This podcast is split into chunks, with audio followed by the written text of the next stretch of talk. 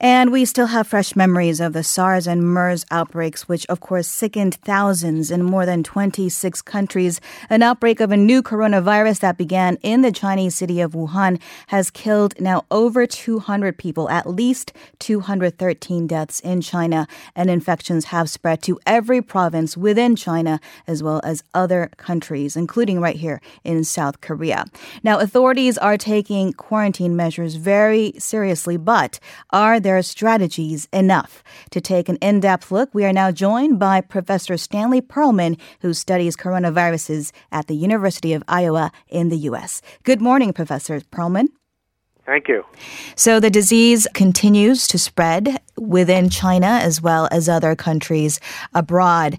The World Health Organization, uh, just this past Friday, had admitted an error in its risk assessment of China's deadly virus, that the risk was very high in China, high at regional level, and high at the global level. So, what do you think about uh, the WHO's declaration of this global emergency? Do you agree with the criticism that it came perhaps too late? Well, it's always easy to say that in retrospect. I'm just glad it has occurred now. Perhaps it could have occurred last week. Uh, the number of cases has gone up a lot, so it's very hard to answer that question. All right. Well, China has, uh, for its part, imposed an unprecedented travel lockdown. It has suspended all trains, flights, and public transportation linked to Wuhan since last week. How do you view these uh, developments, critics are saying that travel restrictions were also too late. Yeah, you could argue that as well because the restrictions probably would have been much more effective in early December when the outbreak or the epidemic was just beginning. And some people in Wuhan were noting that there was an extra number of respiratory virus infections.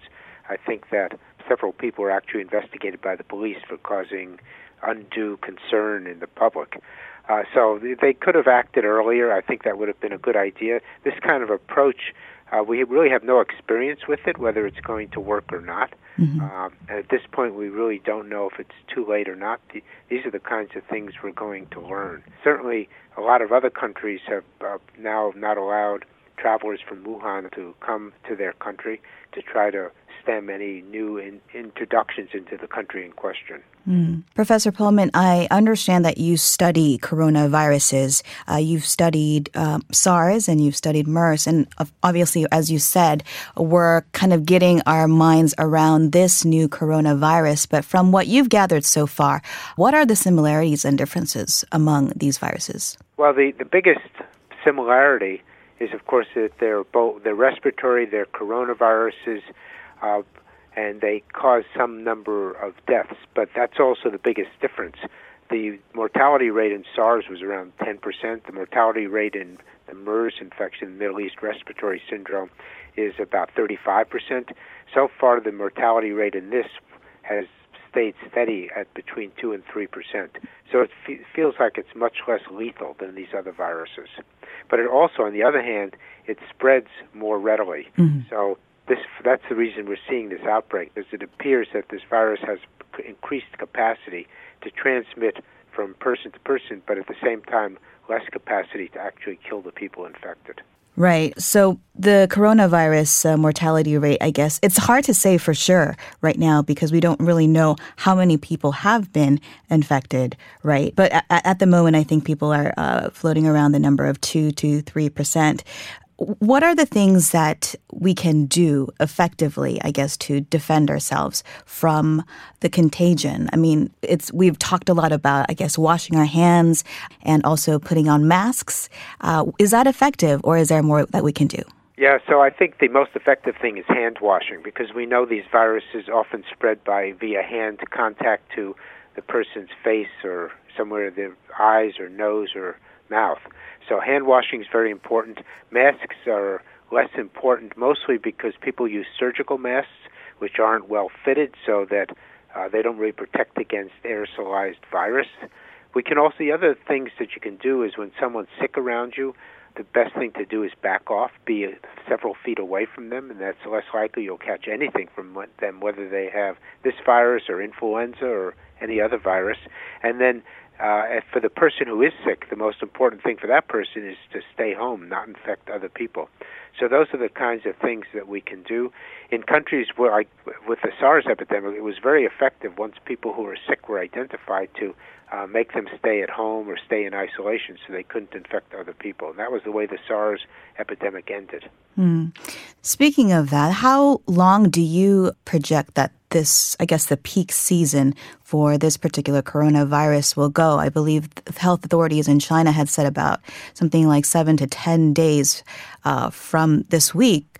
Do you think that it will extend beyond that, or do we have inf- enough information to even uh, evaluate that? Yeah, so I, this is not my area of expertise, and I don't I don't have enough information to evaluate. I've heard a few days, like you just mentioned. I've also heard people talk about a couple of months. So I don't know where we are exactly in there. Hopefully, we, we with all the measures being done in China, that we'll be able to slow down this infection. But as the number today is what 9,480 cases in the world and 213 deaths. So it's increased again from yesterday by about a thousand cases. Mm-hmm. So we, I don't know if it's going up exponentially or not, but it's still increasing quite substantially. Right. And South Korea, here we've seen the travel alert level go up uh, to the third highest in the four tier travel warning system. Uh, we've also sent uh, four chartered flights to Wuhan to bring home nationals with the first uh, uh, batch arriving yesterday. But some countries like Mongolia and North Korea have closed their borders with China. How do you view these government efforts in trying to contain uh, the crisis from becoming even bigger? Well, that's a really good question. So, countries that close their borders uh, create other issues, but it should, in theory, prevent anybody who's infected from coming into that country. One of the problems with either the what is happening in Wuhan with it being closed off or these other measures is this so, so medical help is so much a uh, international effort that closing things off often hampers medical care and other things that are necessary both in China and elsewhere to prevent the infection and uh, prevent spread. That's one of the concerns that people had with shutting off Wuhan is that in fact medical supplies couldn't easily get in, and if you were a physician going to help, you couldn't get out again.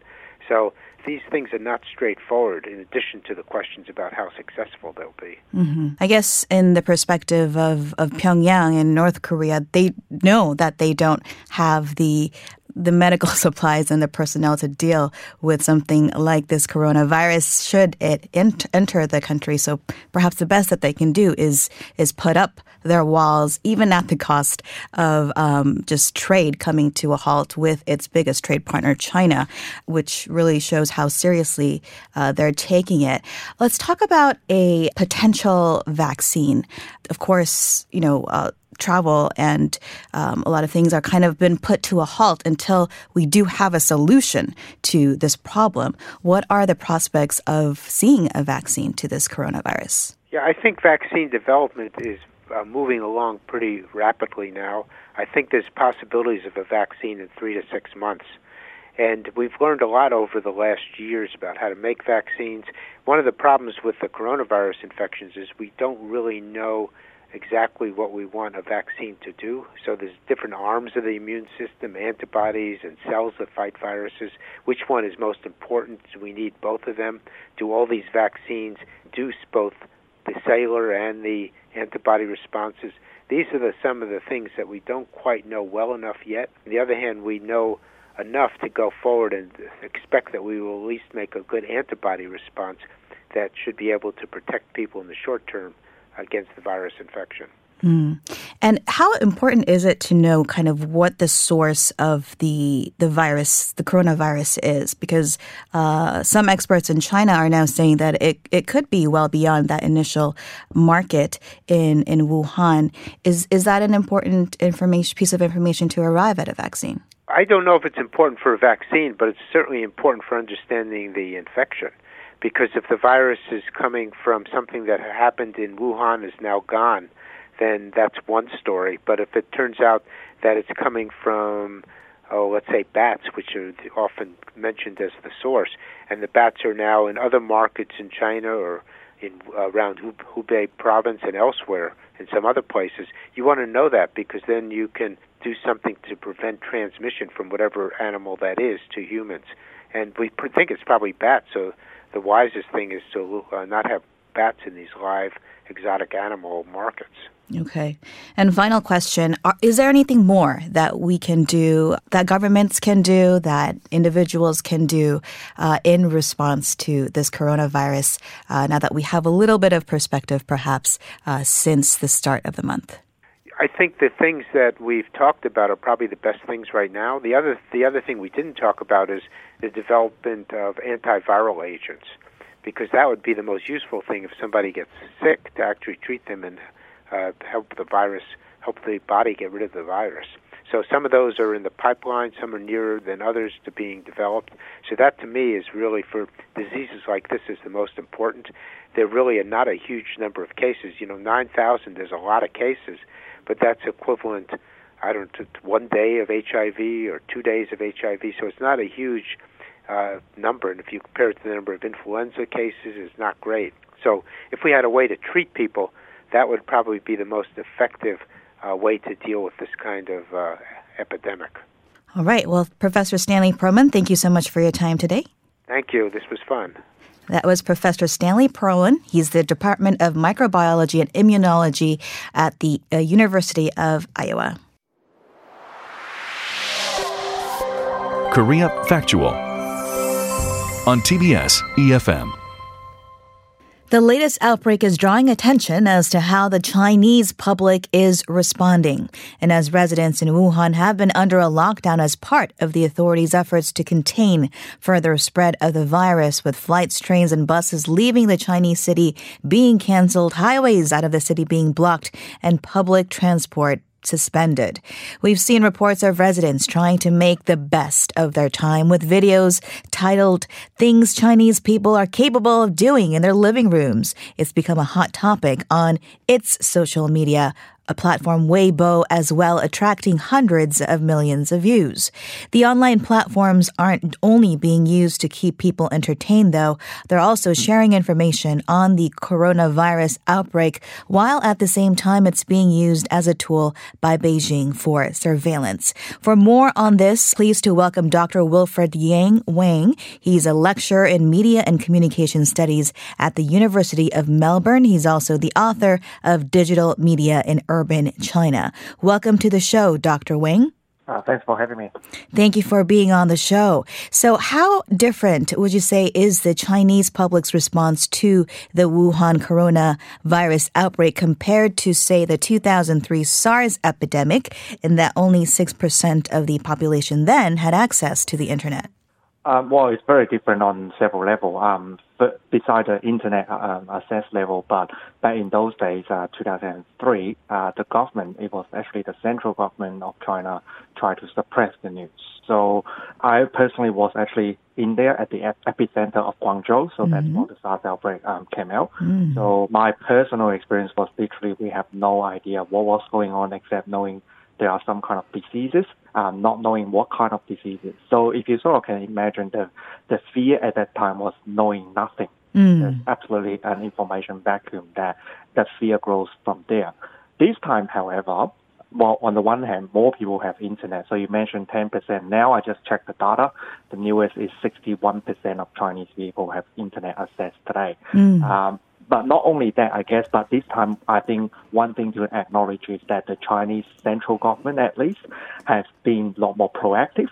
Uh, of course, many still might criticize that, but comparatively to 2003, it was it's a lot more proactive, a lot more open when it comes to uh, acknowledging the, the crisis and also you know providing the information.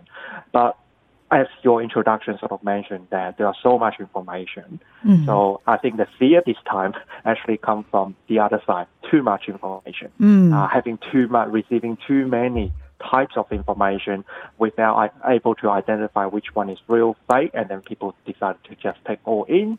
And as you can imagine, it's the other way. So it's a different type of fear, different type of uh, social discourse uh, sort of going on right now partly to do with technology, but also to a great extent partly to do, I would say, more to do with the government's uh, reaction and response. Mm. It's interesting that you mentioned that the uh, access, the Chinese population, about 61% have access to online uh, media now. Uh, could you tell us some of the uh, more interesting, I guess, posts that you've seen so far as a reaction to this coronavirus outbreak? Well, there are many different type of um, um, reaction. But I think recently, especially at, in the recent days, and you sort of foreshadowed that in your introduction again, is that how Chinese people these days sort of using the social media to sort of document the experience uh, mm-hmm. uh, of living, not living with the virus, but living with a society that's uh, very much, um, you know, uh, under the condition of a health of this particular health crisis. So the fact, for example, on Douyin, the very popular short video uh, streaming portal in China, so TikTok, a lot of video has been produced basically documenting how people try to get through the border because they can't go out. Mm-hmm. they can't go to theater, they can't go to cinema, they can't do the normal things they would otherwise do mm-hmm. during uh, Lunar New Year holiday. So they sort of try to, you know, on the one hand make fun out of that, uh, sure. but on the other hand, they sort of uh, express uh, a way for them to negotiate the kind of uh, the, the, the crisis reality, I guess, in many ways. So actually, interestingly, uh, recently the last couple of days, it become a lot more entertainment driven rather than mm. uh, by previously was at earlier stage was more about information or could be fake news, could be real news, mm-hmm. but you know it was more about information. Now it's more about personal experience of dealing with living in such a social condition. It's interesting that I guess people the reaction to what is a very difficult situation, really. I mean, they woke up essentially one morning to being informed that they cannot leave their city uh, limits. Isn't that correct? And uh, the reaction to that has been, I'm sure, initially a lot of confusion and perhaps even anger, but now it's kind of uh, taken this form of humor for some, as as you noted. Um, and this week we also uh, heard about uh, people, residents in high-rise buildings, even yelling out, um, you know, "Let's Wuhan is strong. Let's let's keep it together." Um, and really, a little bit of good news, I guess, in the in in this kind of cloud of of confusion and and also uh, concern. So, what kind of uh, role could you expand more on the social media aspect of this, uh, including WeChat, perhaps, how is that playing out in the daily lives of the Chinese public, perhaps even outside of Wuhan?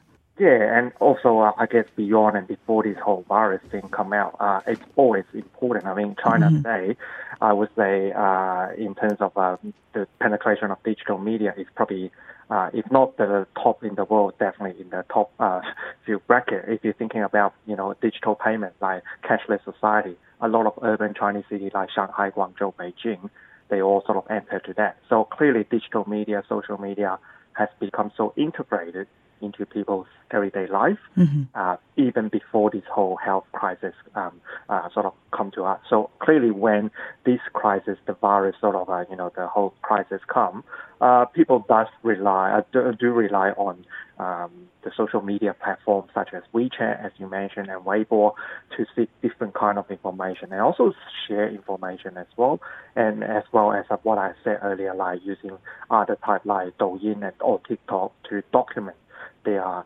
kind of um, personal story and experience as well. Mm. So some uh, some are more light-hearted, uh, entertainment-driven, other more informational, and every now and then you get a couple more uh, political, if you like.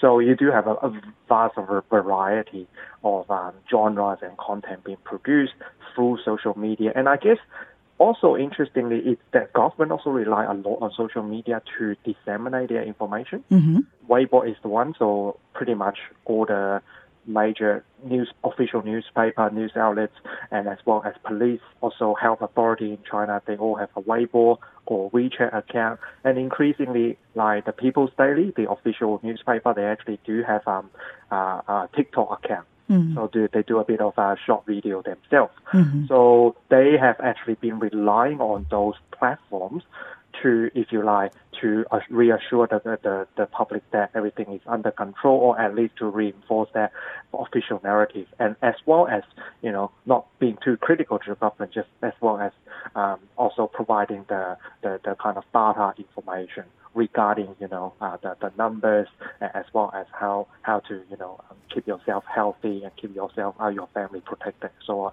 So it's actually both ways not only the people's using it, but increasingly the government use a lot or even relying to on this platform mm-hmm. to get their governance done. And certainly uh, informing uh, and keeping the citizens abreast of the latest information and transparency are very important things in keeping and maintaining that trust in authorities. How would you evaluate the Chinese authorities' response to the outbreak so far?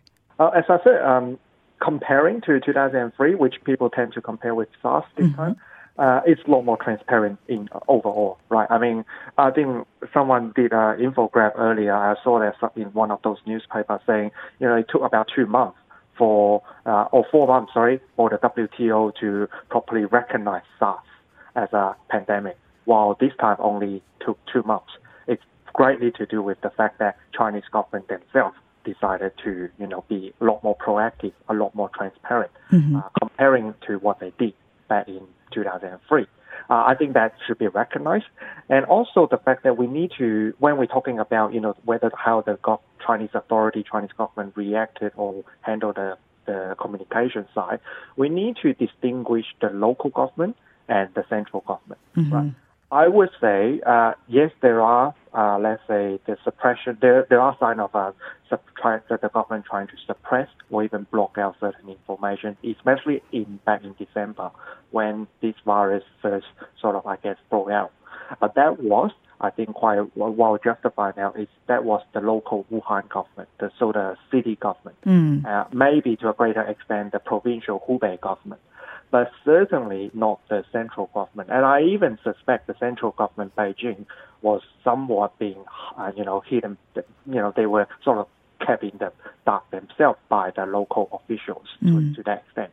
So it, I think it's really have a lot to do with uh, that. If you're talking about transparency, I think the local government this time uh, was the one that, if you like, to blame for the failure to disclose, uh, to be transparent at the earliest possible stage. While in by contrast, I do think the central government they are a lot more transparent, at least in terms of acknowledging um, the virus that is, is happening, uh, and also making communication with WTO, and also making communication with uh, different countries. I mean, if you look at, uh, like I live in Australia, actually the um, Australian mainstream media and uh, government have been praising the Chinese central government uh, that they are able to share their information on time, helping the different other countries to sort of adjust their response.